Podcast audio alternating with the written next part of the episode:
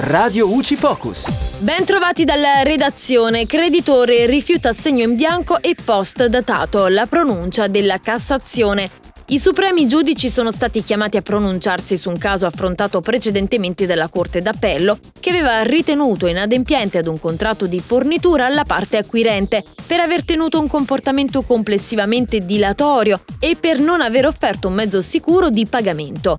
Il venditore si era visto proporre il saldo del dovuto per mezzo di assegni bancari emessi da terzi, inizialmente trasmessi in bianco, e via fax, poi riempiti e post datati e dunque per il tramite di titoli di credito ritenuti inaffidabili. La Corte di Cassazione, con l'ordinanza numero 9490 del 9 aprile 2021, è dunque intervenuta per chiarire che il creditore è del tutto legittimato a rifiutare l'assegno in bianco e posta datato.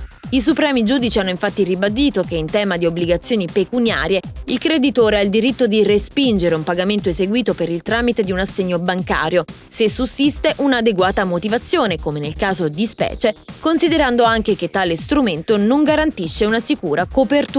E da Giulia Cassone la redazione è tutto al prossimo aggiornamento. Radio UCI.